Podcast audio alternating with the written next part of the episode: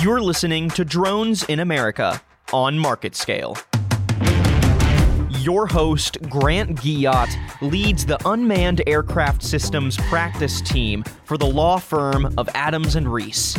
Every week, he will be chatting with leaders, influencers, and experts who are impacting the rapidly growing commercial drone industry in the United States to help us through the complex web of technology and policy.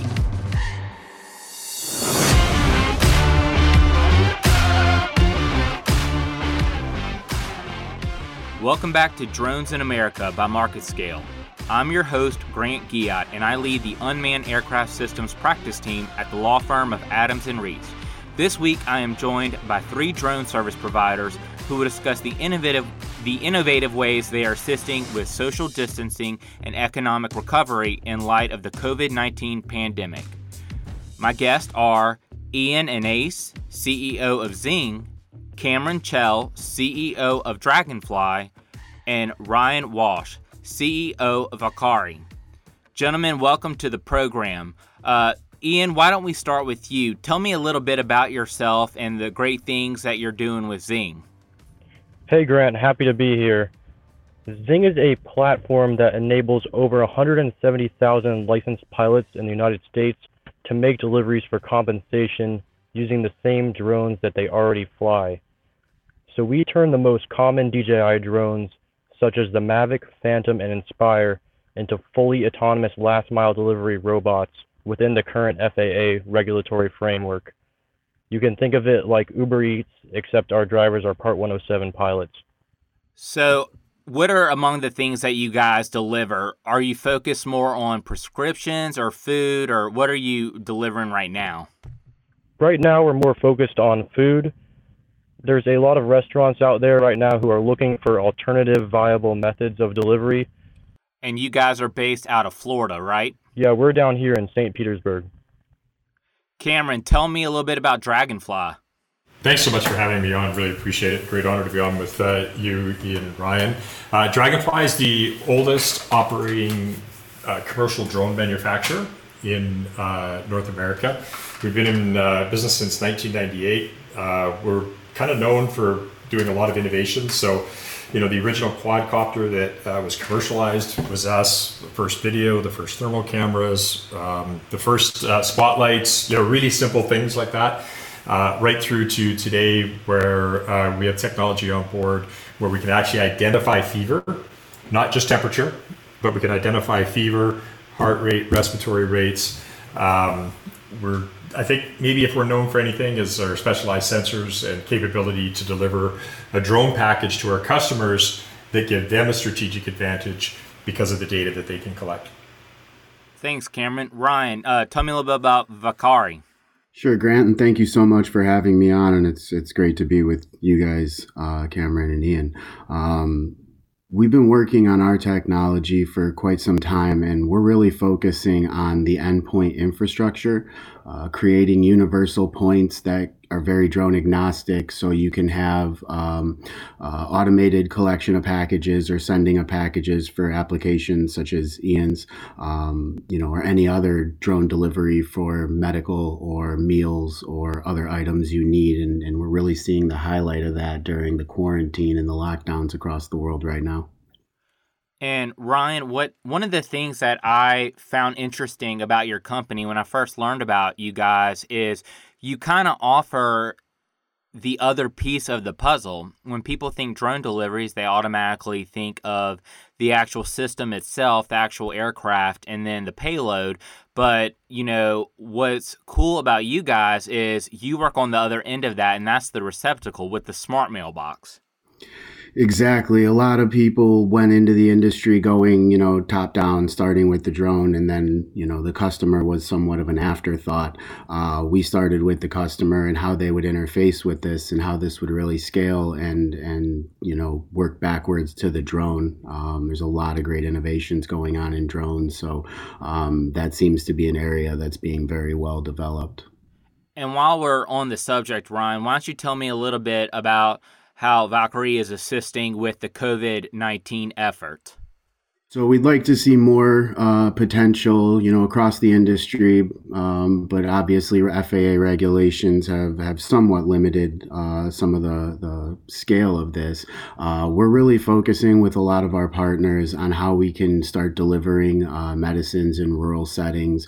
Um, having an autonomous rural pharmaceutical network is is imperative uh, for the people that have the hardest access to medical care, um, and most specifically when you you have somebody in isolation, being able to isolate their supply chain. So if a drone can deliver a test kit to their home, they can take the test, put it back into our mailbox, and a drone comes and takes it to a lab, uh, test positive, and we can schedule drone deliveries for the next 14 days of medicine and meals and essential items.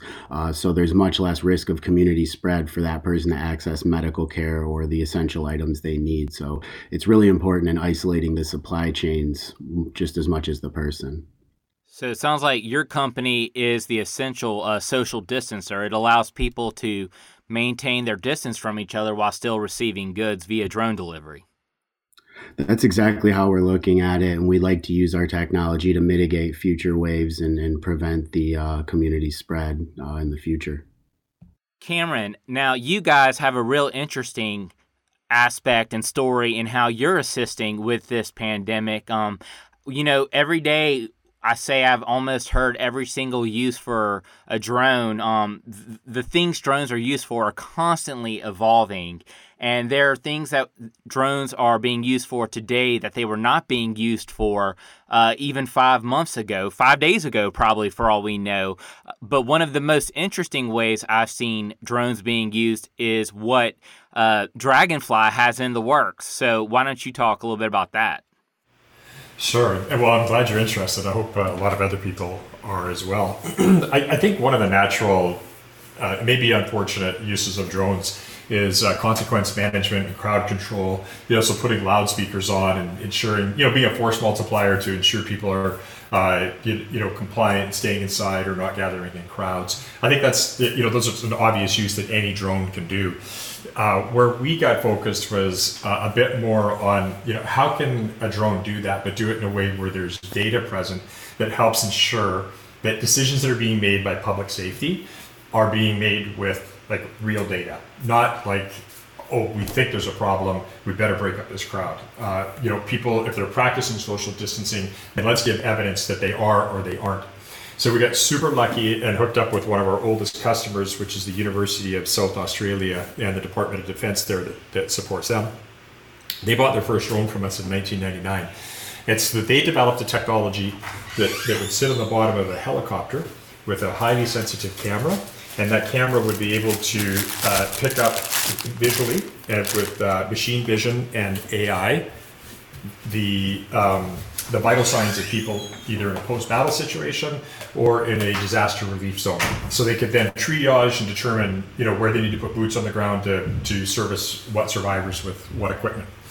And um, so we were tasked to help them build some equipment for some specific uh, mission uh, profiles uh, they had.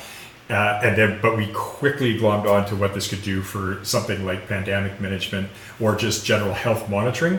And so we've adapted that technology now, uh, which is in pilot in several places across the US, uh, where basically a broad health monitoring can be done simply by using cameras. So if you're doing a crowd control situation, you know if you're dealing with a crowd that has you know a two percent you know infectious um, rate uh, present or not, for example. Thanks, Cameron. You know that's definitely a use for drones that I certainly had not thought about before, but that I think the public is going to become increasingly interested in.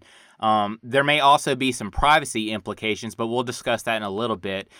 Ian, I want to talk to you about Zing and more about food delivery. I know during this time, my friends and my family were a lot of times using food delivery services to provide food simply because we can't go eat in restaurants. Are you seeing an increased interest in uh, food deliveries via drone as a result of the pandemic? Yeah, Grant, we are definitely seeing an increased interest big time. Restaurants are really struggling right now to find any viable alternatives to takeout. So, we actually have an example of a local restaurant here in St. Petersburg called Hurricane Seafood, where we've made successful drone deliveries from over the past few weeks. So the first delivery we did, I actually made the order myself. I drove out there and picked up the food from the restaurant and let them know what we were going to do. And they were extremely excited to see this new use case in real life.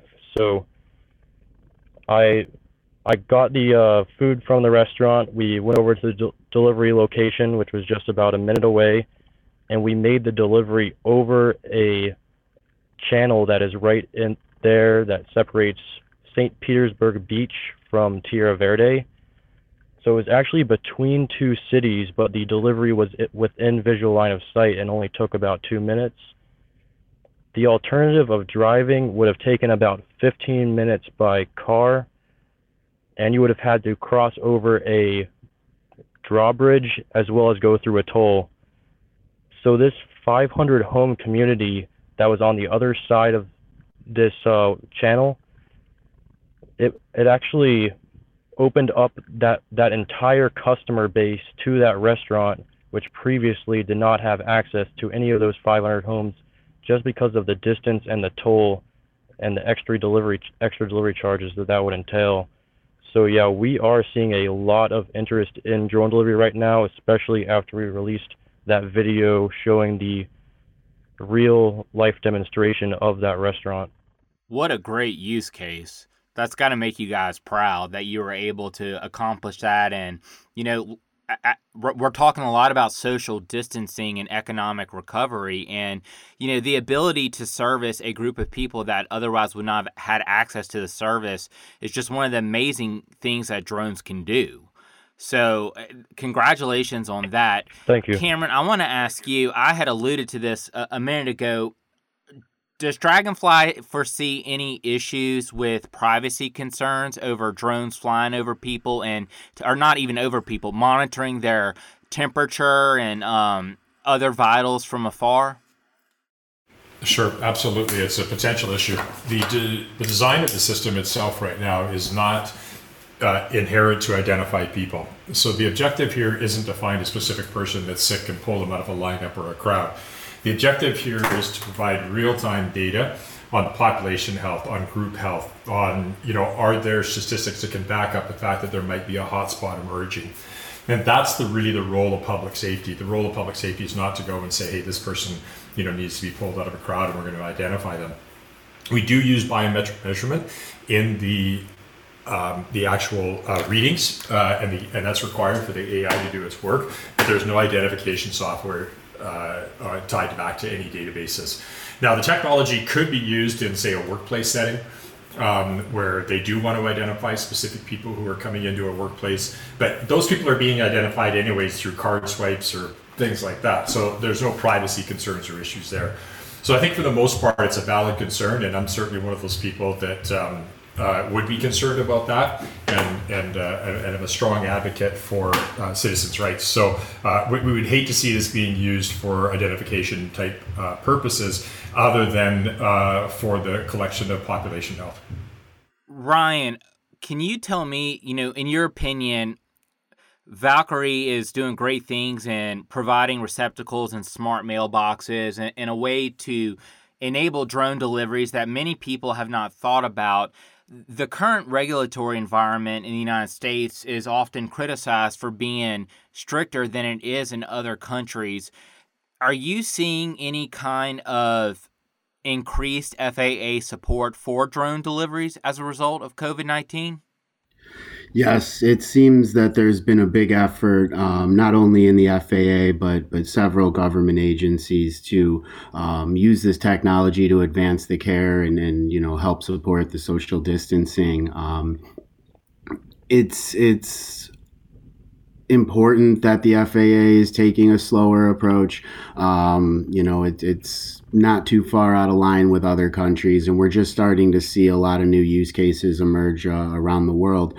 Um, but when you're dealing with aviation and you're dealing with you know heavy systems like drones that have the potential to you know damage somebody if, if, you know they're not used or flown properly it is important to take those regulations um, but we do see this whole confluence of factors really being um, a, a big push to to get this figured out sooner rather than later. Um, so we're pretty excited about you know how much it's accelerated the drone industry, uh, but we do appreciate you know a very methodical approach that the FAA is taking. Right, and in fact, um, recently the FAA updated its guidance regarding drone deliveries, and um, the FAA certainly the impression I'm getting is they they are supportive of the use of drones in the relief efforts in light of COVID 19. They just want to make sure it's done safely and within the current regulatory framework. And that's something that framework does continue to evolve, especially with remote ID um, brewing right now. Of course, comments were due to that, I believe, in March. So we should see more on that in the coming months. But but I do think the FAA has done a great job of showing they do support the use of drones in relief efforts just making sure though however that that overall emphasis on safety is maintained at all times. And and that kind of ties into what I want to talk about with um you know with Ian you mentioned earlier that you're not flying beyond the line of sight. That Zing is not flying beyond the line of sight. So you're operating obviously under Part 107 right now, correct? Yes, that's correct. So my question is is Zing looking to expand and, and, perhaps apply down the road for a Part 135, or how does Zing foresee its future in terms of how it wants to be certified by the FAA? That's a great question, Grant, and um, I really do want to go into detail about Part 107 and Part 135. So, a common misconception about Part 107 in the United States is that drone delivery can't be completed within the current framework I the read that is- about 20 times uh, over the past three months, and every time I cringe. but anyway, go ahead. it's so true. I do as well. And we get a lot of commenters on social media telling us that drone delivery is not possible under Part 107. But the truth is that the FAA outlines exactly what can and can't be done under Part 107 in their advisory circular. As long as you don't cross state lines your total payload is less than 55 pounds, and you follow all the other rules of Part 107, you can legally make drone deliveries. You may look at companies like Amazon, Google's spinoff Wing, and UPS and wonder why they're going down this long and arduous Part 135 process then. The reason is that under Part 107, you just can't get a waiver for flying beyond visual line of sight if you're doing drone delivery specifically. In order to make those BVLOS deliveries, it requires the company to get a Part 135 air carrier certificate and the drone to receive a type certification. They also call that a TC. Uh, a TC is a very expensive process that makes BVLOS drone delivery sort of pay to play. You basically have to put the drone through the same process and safety checks that a Boeing 747 has to go through. It's the reason you only see these billion dollar companies getting in the BVLOS delivery game right now. There is a really overlooked opportunity to solve logistical problems that are within line of sight right now. So we're going to focus on scaling up through that avenue at Zing. This is one of the things that Mike Blades and I talked about last week, you know, and um uh you know, Tom Walker from DroneUp has talked about this before. There's so much emphasis on changing the FAA, easing the regulations, but what many drone companies are failing to do is to take advantage of all the things they really are able to do under Part 107. Um, so I, I, definitely agree with what you're saying. There is that misconception out there that absolutely you cannot do any drone delivery at all under Part 107. That's not the entire truth. Um, and, and in fact, for Part 135, I believe, you know, Wing has a certification. I think it's a, a one pilot certification, if, if I'm not mistaken. And then UPS, yeah. of course, obtained the um the more expansive one. But you are right, and I'm so glad that you brought that up and discussed that because that is a misconception. Uh, we are seeing, you know, and, and really this question's for any of the three of you, and something that's a little um you know that that we may not have talked about beforehand but what effects do you see remote id having on the industry and on your operations cameron i'll start with you Sure. Well, in terms of uh, the biggest effect that will have for us is just basically opening up more use cases. so, uh, remote ID, uh, any, anything that's more expansive within regulations that allows more use cases uh, to be uh, utilized or done or practiced is great for us because it gives us more things to build toward. So, um, that, that would be that's our, our general take is it's, it's something uh, incredibly important. It's coming. It's going to take a little time, but as it unfolds, it'll just make the use of drones more prevalent. Ryan, what about Valqari? What what do you guys see? How do you see remote ID affecting your operations? So we've really been anticipating this. Um, we we realized this was going to be on the pipeline, um, you know, a, a couple years ago, uh, and and our operation and communication with the drone is really reliant on that same communication channel. Uh, I recently have read a number of articles where they're saying that pretty much any commercial delivery drone is going to require a, a cellular connection or or some other form of wireless connectivity to keep that remote ID uh, channel open. Um, and so we've really been engaging on communicating our protocols through those same networks. Uh, uh, so we can build on the same uh, infrastructure. So it, it's somewhat, um, you know, something we were anticipating. Um, we've been really aligning with a lot of the uh, telecom companies, in particular T-Mobile, Sprint. Now, um, we did the the demonstration with them back in September, and we're we're doing a lot of great things with them. Um, you know, specifically because we anticipate that that connectivity is going to be so important in the future of drone delivery operations. Thanks, Ryan. Now, Ian, obviously, remote ID will play a huge role in the future of drone deliveries. Why don't you talk about how you expect the regulatory changes brought about by remote ID to affect Zing? Yeah, so remote ID is an essential part of the NAS of NASA and FAA's UTM or Unmanned Traffic Management Program, and this is going to be a major uh, breakthrough for drone delivery specifically. So under Part 135, if you're flying BVLOS, you need to know where all the other drones are operating in your airspace, and remote ID will be the key to unlocking that. Um, U, UAS service suppliers like AirMap, they are actually uh, spearheading this effort of remote ID. So all of these UAS service suppliers are going to be working together, supplying uh, drone information like where all of the drones are in the airspace to drone delivery companies and once that is implemented, it's often said to be like the one thing that's going to enable flights over people, flights at night, and flight beyond visual line of sight without a waiver. So specifically for drone delivery, it's going to be huge for the industry once we get a finalized remote ID rule and two or three da- years down, once all of the hardware has remote ID in it, drone delivery is going to be much more commonplace. I agree, and I think all of us look forward to that. And I know that will directly affect uh, Ryan's business as well, because the more drone deliveries are enabled, the more people will have a need for uh, a receptacle or a smart airbox that can receive what the payload is carrying. So, I want to move to economic recovery and talk a little bit about how your three respective companies can assist these businesses in various end user industries with recovering. You know, right now there's a big push for state by state economies to reopen and, and a balance between how long do we allow things to be shut down versus um, you know the concern that if we open too early it may lead to a resurgence in, in infections and um, and make the disease even more widespread and problem problematic than it was before. Cameron, what are some of the ways that Draganfly can help end user industries um, recover once we do get to a point um, where end user industries are ready to begin operating again?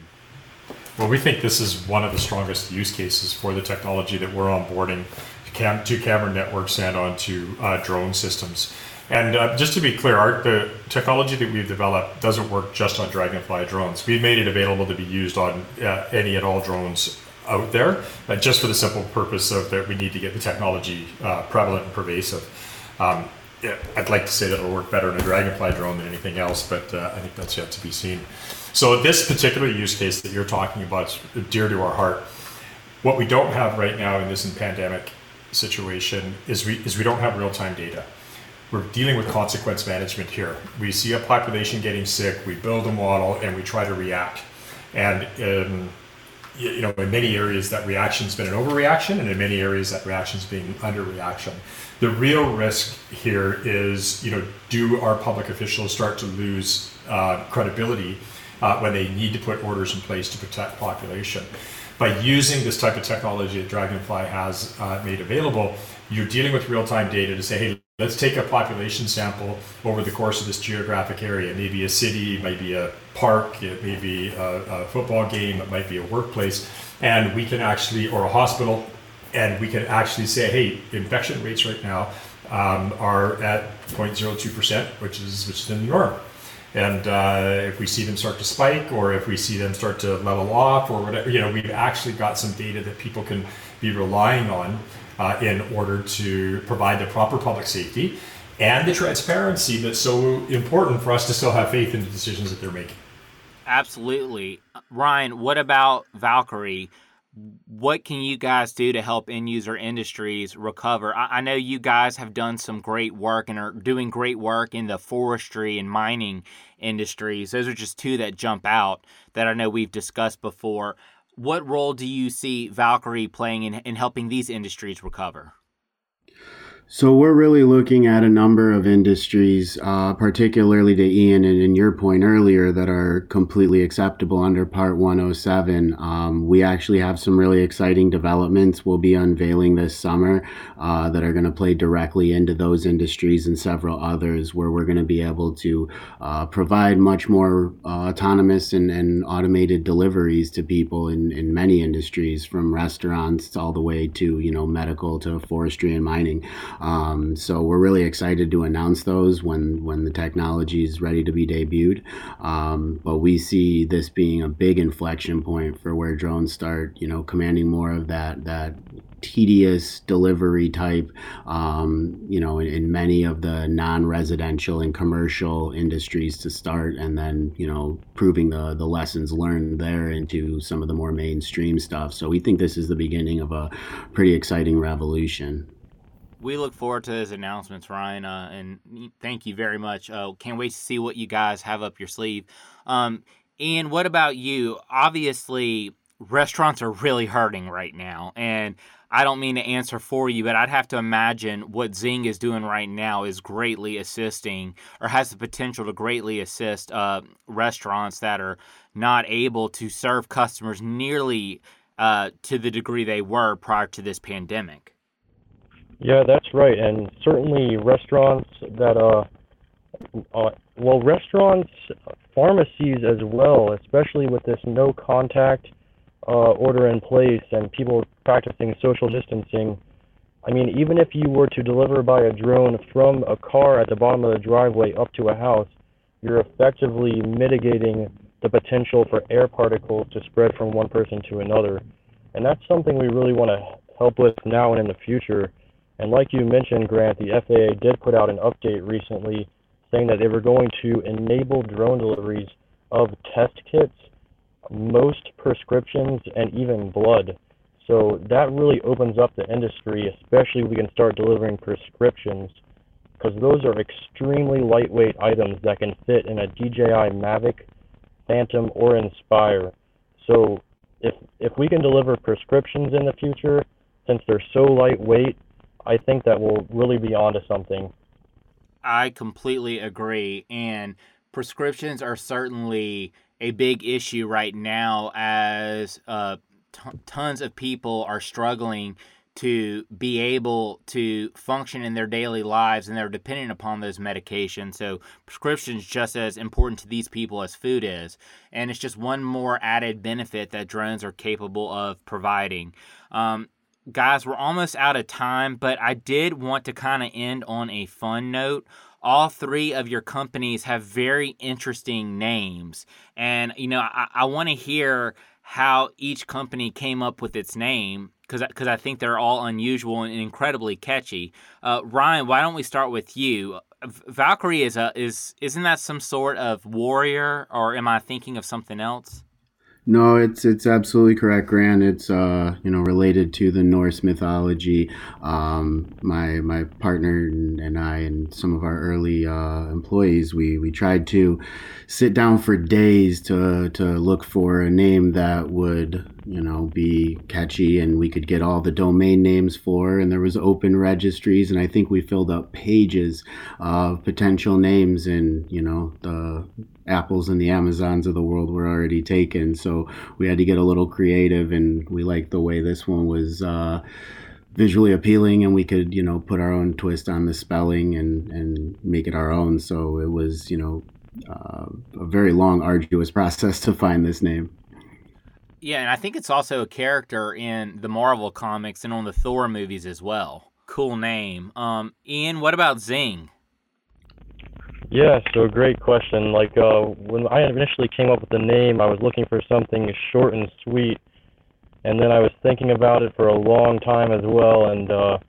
one when I when I was listening to the drone actually fly over my head, it made this sound. It was like zing. You know, it's the sound the drone makes when it's as it zooms by. And I was like, you know what? It's fast delivery. That's the sound it makes I thought it was just the perfect name. I agree. I never thought about it, but I guess that sound does kind of sound like a zing. So interesting. And speaking of uh, insects and noise they they make, uh, Cameron, what about Draganfly? uh, so our lead designer and founder's name is uh, Dragan Zenon, and uh, this first his first name is Dragan, spelled D R A G A N, and so that's where our name comes from, Draganfly. Yeah, but it's a it's cool, especially when you look at it in terms of you know the aerial work you guys are involved in, and everyone thinks dragons are cool. So it's definitely a neat name. Guys, thank all three of you so much. This has been a, a great episode, and it's very interesting to hear how each of you are helping um, with the COVID 19 relief efforts and how you're using drones to do so. Um, just real briefly, um, if each of you want to close with just one thing that's coming up for your company that we should be on the lookout for, um, that'd be great. Uh, Ian, we'll start with you. Yeah, so we're going to be moving into the DJI enterprise space. We want to start using the uh, DJI Matrice 210 and Matrice 600 to make more heavy deliveries. We want to get closer up to that 55 pound mark. We might even start moving into uh, more 5G type applications. Great. Ryan, what about Valqari?